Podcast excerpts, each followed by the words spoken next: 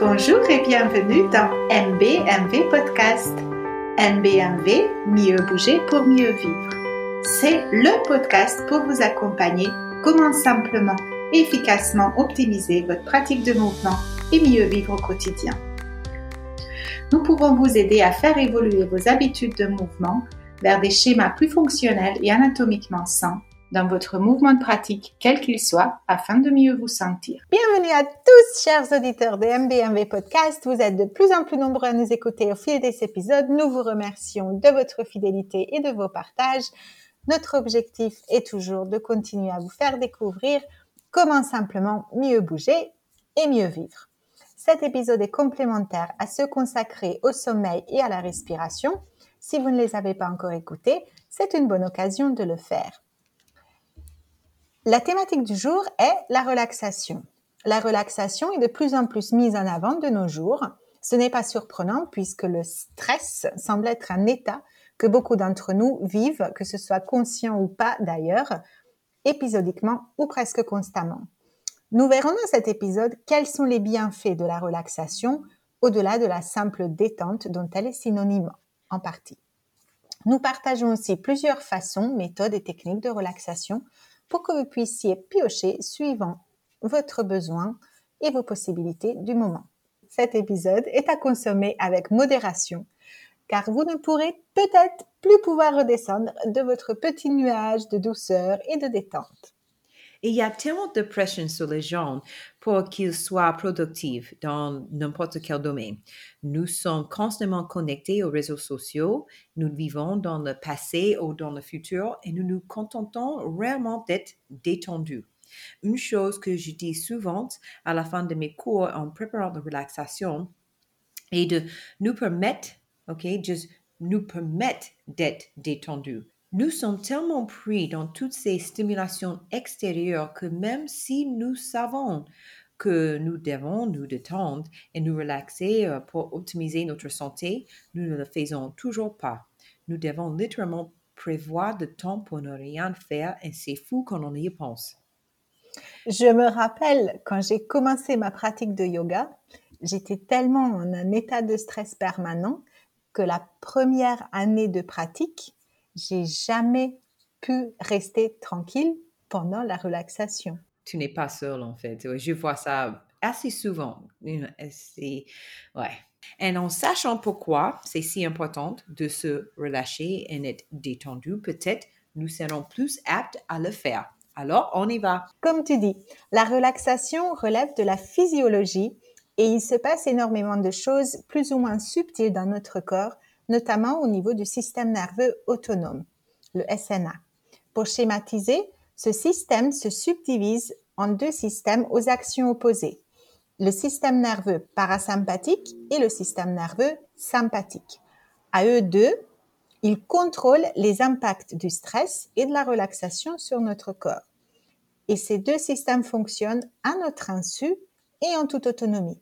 Lorsque notre environnement ou la situation dans laquelle nous nous trouvons change brutalement, ou un événement imprévu survient, comme un accident, un phénomène météorologique extrême, une agression ou euh, attaque, l'un ou l'autre système devient prédominant selon les circonstances et les réactions physiologiques induites deviennent visibles alors.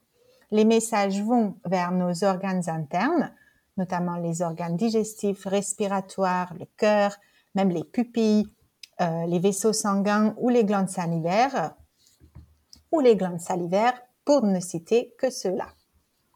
Système nerveux sympathique. C'est ce système qui nous permet de réagir à des situations de danger réel au potentiel et de stress. Il va alors déclencher les mécanismes comme l'accélération du rythme cardiaque, le rétrécissement des vaisseaux sanguins, la transpiration, etc. En somme, tout ce dont on a besoin pour survivre dans des cas extrêmes ou de se protéger quand il s'agit des situations de stress. le système nerveux parasympathique. Il agit principalement sur la digestion, la croissance, la réponse immunitaire, les réserves énergétiques. Il induit un état de relaxation, de conservation et de restauration en ralentissant votre rythme cardiaque, en diminuant notre tension artérielle, etc. Et nous avons un autre protagoniste à mentionner quand on parle de la relaxation, que le système nerveux parasympathique, c'est le nerf vague. Le fameux nerf vague dont presque tout le monde a déjà entendu parler, peut-être vaguement. Bonjour la blague. Donc le nerf vague est une branche du système nerveux parasympathique.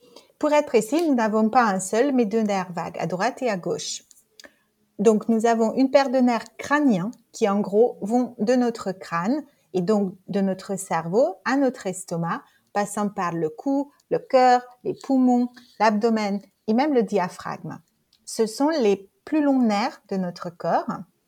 Et euh, vous avez peut-être entendu parler récemment que nous avons aussi des neurones dans nos ventres. Et c'est pour ça qu'on dit souvent que euh, notre ventre est notre deuxième cerveau. Eh bien, ce sont les terminaisons des nerfs vagues. C'est une découverte récente qui date d'il y a moins de 10 ans. Et le nerf vague a aussi une spécificité, c'est un nerf de fonctionnement. Donc, il n'intervient pas dans des sensations de douleur, par exemple. Et un autre fait très intéressant, c'est que la gestion et le traitement des émotions se font via ce nerf entre le cœur, le cerveau et les intestins. Et c'est ça qui explique qu'on dit souvent, par exemple, euh, avoir des nœuds à l'estomac, ou euh, avoir une réaction de constipation ou diarrhée euh, en cas de, de, de stress ou, ou, quelque chose d'un, événement extérieur où nous avons une réaction émotionnelle euh, forte ou puissante en fait. Ça se ressent tout de suite au niveau du ventre. Oui, c'est le deuxième cerveau comme on dit.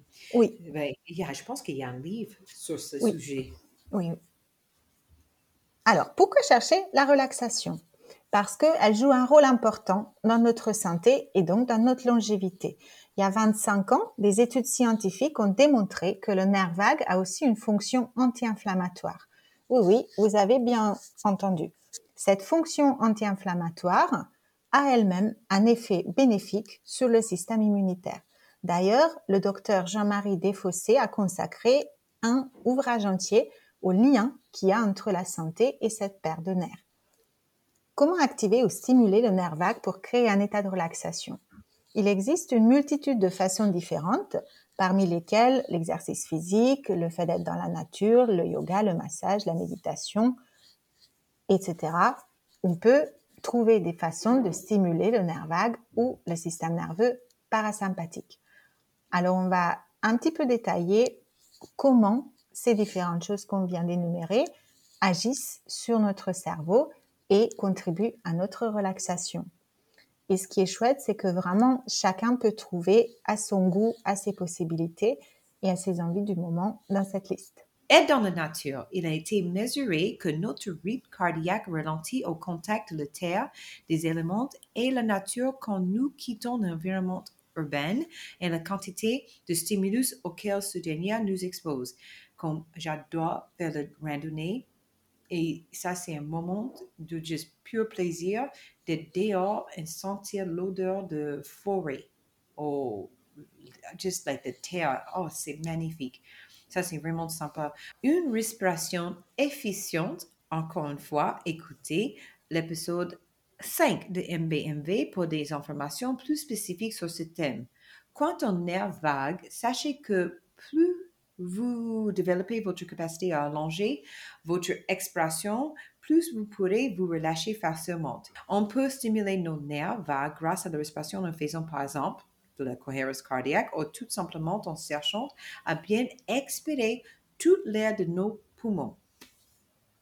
Oui, et euh, outre les techniques de respiration, je ne peux pas m'empêcher de vous rappeler à quel point la posture sous-optimale, le fait d'être oh. voûté, affaissé, compresse le diaphragme, Le soutien-gorge serré, pareil, les organes digestifs. Et ça a vraiment un impact euh, direct sur euh, notre énergie, respiration et donc du coup la santé. Tu fais bien de nous rappeler, c'est super. Merci Rita. Donc ensuite vient l'activité physique qui peut être bon le yoga pour nous forcément, mais ça peut être n'importe quel sport, le qigong, tai chi. Mais dans, dans l'idée de la relaxation, on parle plutôt d'une activité à intensité euh, faible ou moyenne. Ensuite, vous pouvez également vous mettre à la méditation. Pareil, multitude de techniques, multitude de façons de le faire. La pleine conscience, la méditation transcendantale, la méditation zen. Vous pouvez aussi vous mettre au chant. Alors, euh, ça a aussi un aspect, on va dire, euh, physique parce que les nerfs vagues, en passant dans le cou, en fait, irriguent nos cordes vocales. Et donc, le fait de chanter à, ou à faire des choses à voix haute, en fait, ça stimule le nerf vague et donc ça stimule le système nerveux parasympathique. Et c'est quelque chose que je pense les yogis euh, d'antan savait très bien, mm. d'où euh, la pratique de la répétition de mantras et des, de cet euh, aspect de, de, créer des vibrations. D'ailleurs, on dit même que tout l'univers vient de, du son homme. Mm. Et en particulier, même si nous on fait homme et qu'on on emmène bien le M à vibrer en fait au niveau de, de la gorge et du, du, de la bouche, on sent déjà cette vibration qui, qui se répand et qui peut être euh, assez agréable. Parfois, cela signifie simplement d'être détendu. Ça, cela peut être quelque chose, euh, pour moi en tout cas, de regarder mes plantes. J'adore mes plantes. J'ai beaucoup. Et écouter ma longue liste de chansons, chanter et chanter, parce que j'ai toujours chanté avec ma, musique, chante, danser, euh, comme j'ai fait quand j'étais à Valence L'autre jour, euh, j'ai trouvé une place juste, you know, sur les escaliers de l'église et j'étais assis en train de juste regarder les gens. Juste regarde. Juste regarde qu'est-ce qui se passe autour sans réfléchir, sans, you know, un but. Just mm. rest. Autre chose que vous pouvez faire, c'est de rire. Et si vous n'arrivez pas à rire tout seul, lisez des blagues et vous verrez, au bout d'un moment, ça devient. Oh, écoutez mon accent! écoutez notre à venir euh, un jour parce que nous, on rigole beaucoup quand on enregistre ces épisodes. Euh, et il y a même des, des, techniques qui disent mettez un sourire sur vos lèvres et de, de sourire et riez euh, tant que ça ne devient pas réel ou en tout cas organique. Que peut-on faire d'autre? Alors, ce qui est important aussi, c'est de créer des liens avec d'autres euh, humains. Et on, a pu voir récemment à quel point mm. euh, le manque de lien social a vraiment un effet euh, dévastateur sur l'état mental de, chaque personne et donc par ricochet sur notre santé. Donc prenez soin de, vos relations de, toutes sortes. Et aussi, n'hésitez pas à faire les nouvelles relations. Like, you know, ne n'ayez pas peur d'autrui et cherchez de, you know, rencontrer les autres gens qui peut-être partagent le même, you know, um, uh, comment on dit, passion, like dans le cours de mm. yoga, parler avec votre voisin. Ou, n'hésite pas à sortir de votre boule, du know, de bulle. bulle. Hop, tu vois, voilà. N'hésitez pas à sortir de cette zone de confort et, you know, chercher, parce que ça peut être tellement intéressant aussi. On peut trouver des autres liens, des autres façons. Ça peut nous amener dans des autres endroits qu'on ne connaît pas. C'est toujours intéressant, je trouve, pour moi, en tout cas, de rencontrer autres personnes. Um, une autre chose que nous pouvons et devons faire est d'éteindre la télévision. S'il vous plaît, éteignez-la, ne serait-ce qu'une fois par semaine. Surtout pour les informations, like le, journal. Et voyez, voyez comment vous vous sentez. Juste 24 heures sans cette chose en fond sonore. Lors de mon dernier voyage aux États-Unis, j'ai remarqué qu'il était rare qu'un foyer n'ait pas plusieurs téléviseurs allumés en même temps, tous avec le volume élevé. C'était insupportable. Je pense que j'ai été le plus choqué par la télévision dans la chambre. Plusieurs études montrent que la présence d'une télévision dans la chambre à coucher perturbe le sommeil, qui est le moment où vous devez être le plus détendu pour que votre corps et votre esprit se rétablissent. Faites de votre chambre un lieu de repos. Mm. Oui, c'est complètement... Euh, c'est vraiment comme ça. Je, n'ai plus la télé depuis 2-3 euh, ans aussi. Et euh, ça change beaucoup de choses. Mm. Alors, vous pouvez aussi faire des gargarismes parce qu'en stimulant les muscles du palais, on revient aussi à nouveau à stimuler le nerf vague. Euh, et puis, avoir une alimentation de qualité parce qu'il euh, y a des aliments qui abîment directement le nerf vague ou même le détruisent. Euh, alors pas le nerf entier, mais des, des, des bouts. Et donc, euh, il devient en fait euh, moins sensible ou euh, moins réactif, et donc il remplit moins son rôle dans la, la, détente et dans cette communication avec le système nerveux parasympathique. Et donc, parmi les aliments qui font le plus de mal au nerf vague, c'est les graisses ultra transformées et chauffées. Donc, par exemple, les aliments frits en particulier les sucres rapides euh, industriels. Et si vous avez déjà euh, une maladie chronique qui est déclarée, euh, le gluten peut avoir un effet de cumulé en fait qui va agir que votre nerf vague ne sera pas aussi efficace. Et donc c'est pour ça finalement privilégier les aliments simples, peu ou pas transformés, frais, aussi autant que possible euh, de saison, euh, sans pesticides, sans produits chimiques. Si vous avez l'opportunité d'aller euh, à des marchés où vous habitez et avoir des produits locaux de producteurs directement ou faire partie d'une AMAP, c'est vraiment excellent. Je peux confirmer toutes les techniques différentes qui sont évoquées ici, en particulier celle de rire. Il se passe beaucoup de choses dans le monde en permanence et cela stresse le système, même si cela ne nous affecte pas directement. Bien que tout soit connecté d'une manière ou d'une autre, cela nous affecte, mais ce n'est pas le sujet du monde. Je trouve que nous apportons également cette idée de stress dans notre pratique d'asana des asanas. Pardon. Souvent, nous sommes dans un état d'esprit de performance et non d'exploration et où nous sommes tellement préoccupés par la réalisation de la posture que nous sommes mentalement et physiquement tendus. S'il y a une chose que nous devrions faire dans les asanas, c'est bien déstresser. Trouvez la joie dans votre pratique, la légèreté. Ne le prenez pas au sérieux comme même s'il est, elle ne l'est pas ça, ça fait sens. Like, c'est quelque chose qu'on fait, c'est sérieux, mais en même temps, ce n'est pas nécessaire pour mettre le stress. Oui, euh, oui, oui, oui, Trouvez la légèreté dans la modalité de votre choix, pas que yoga. Hmm. Vélo. Ah non, non, c'est vrai que ce que tu viens de dire, ça s'applique à d'autres activités. Euh, oui, oui. Et d'ailleurs. Ah oui, juste que, you know, c'est une source de joie, c'est tout. Oui, oui.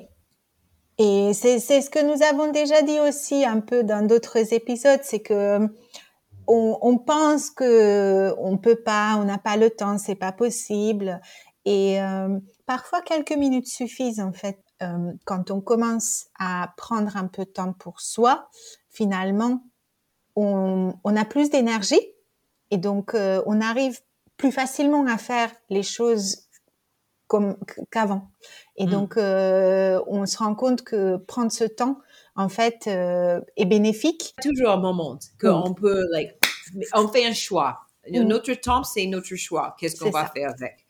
Et donc, tant, tant mieux si c'est bénéfique sur tout le plan émotionnel, spirituel, mental, uh, physique, you know, tant mieux. Mm. Um, en parlant de ma propre expérience, ces deux dernières années, j'ai dû réévaluer mes choix de vie parce que j'étais au bord de l'épuisement à cause de courses effrénées que je faisais en enseignante et en travaillant à temps partiel. Et même, j'ai même pas mentionné le fait que, you know, après je rentre et j'ai ma fille aussi, donc gérer. Donc, bien qu'il faut, m'a fallu euh, faire des choix difficiles, j'ai maintenant le sentiment d'avoir un bon équilibre entre ma vie professionnelle et ma vie privée et je peux m'accorder des moments où je ne fais rien. Ce sont euh, nos idées sur euh, comment vous pouvez euh, obtenir un état de relaxation avec des façons et des techniques différentes assez rapidement, facilement, sans équipement, sans beaucoup d'investissement, pour trouver un moment de douceur dans votre journée et de rester sur votre petit nuage. Merci beaucoup pour votre écoute aujourd'hui. Et à bientôt.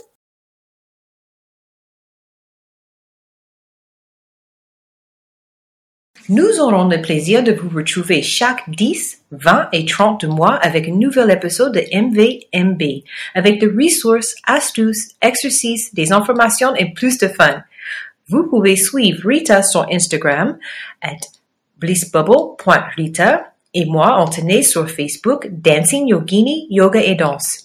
Si cet épisode vous a plu, pas de stress, les autres arrivent. En attendant, pensez à partager MBMV podcast avec vos amis qui pourraient eux aussi en bénéficier. Merci, et à bientôt, les amis.